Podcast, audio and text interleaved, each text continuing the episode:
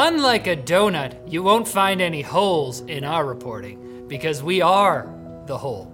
We call those Timbits up here. It makes way more sense. Don't donut hole. It's just too long. The main treat media. What?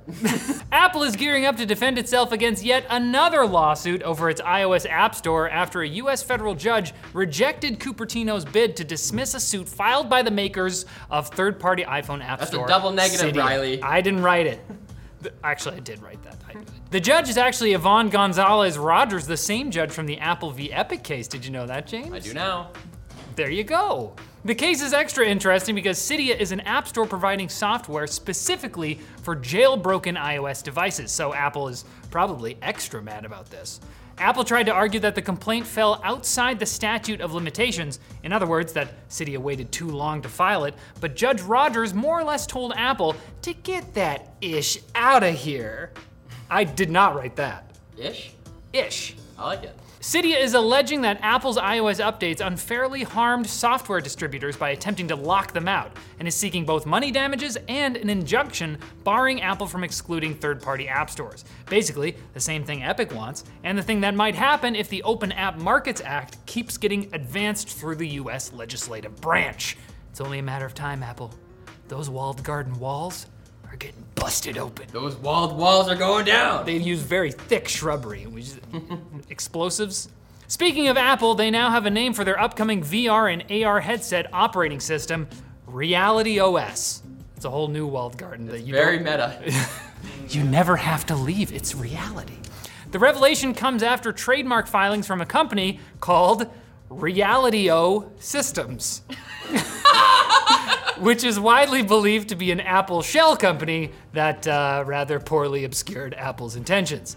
The trademark is the latest chapter in the long saga, saga, saga, saga, of Apple trying to get its headset off the ground, as design issues and office politics have already delayed the headset for years. But another report recently indicated that Apple's developers have shown a prototype headset to the company's board. So it looks like we'll finally have a first look at it either next year or later this year. twenty twenty-four, man, the display tech ain't there. Or maybe never. It's expected to have processing power on par with a Mac, so hopefully it'll be worth the wait and at least provide some alternative to V R headsets made by the Lizard Man. You mean the other Lizard Man?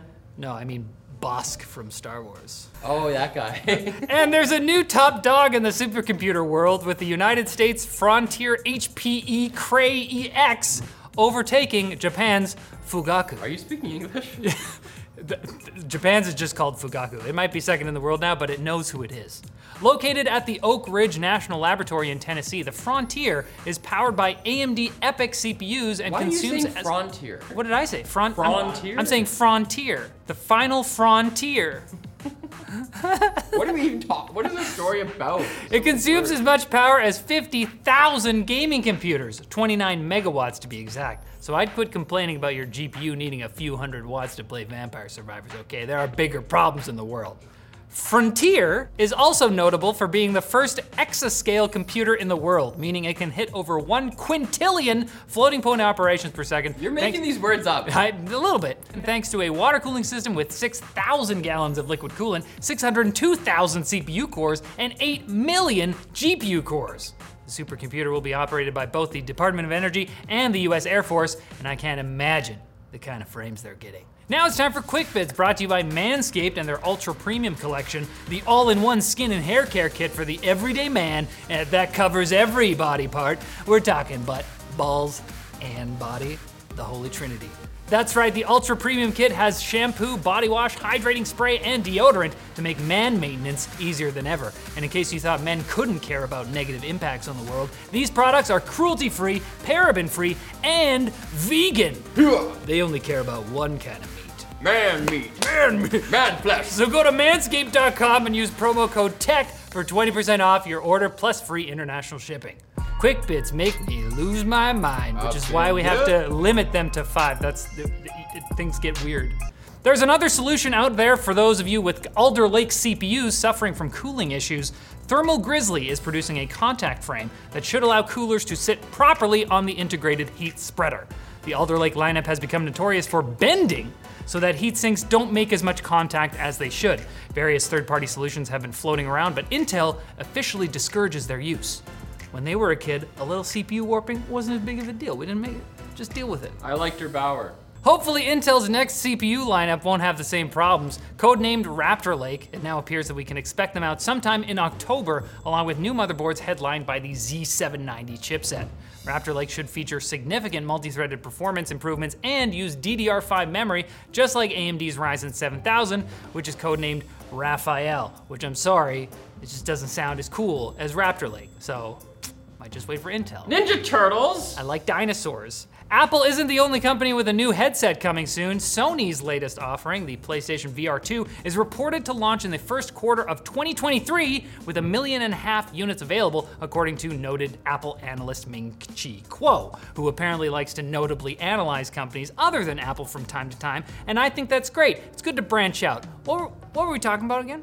Oh, we were talking about PlayStation, and it looks like we have an end in sight to the rampant stock shortages of the console.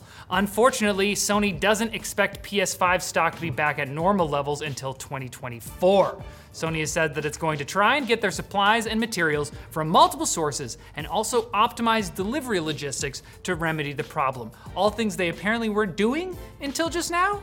They didn't even know what was going on. They were busy playing their P S V R twos. Come on! And Ford is now delivering the first F one fifty Lightnings, notable for being the first mass-market all-electric pickup truck in the U S.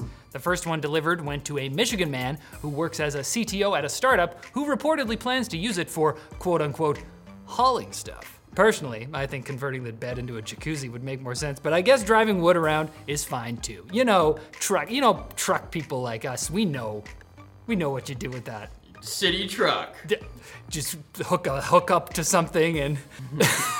That's all the truck stuff we have today, but come back on Wednesday for more hot tips about customizing your four-wheeled stallion, hauling things, pull it. Gatling guns. You can pull it, you can put some apocalypse preparation. Gauss rifles. You wanna know a truck guy.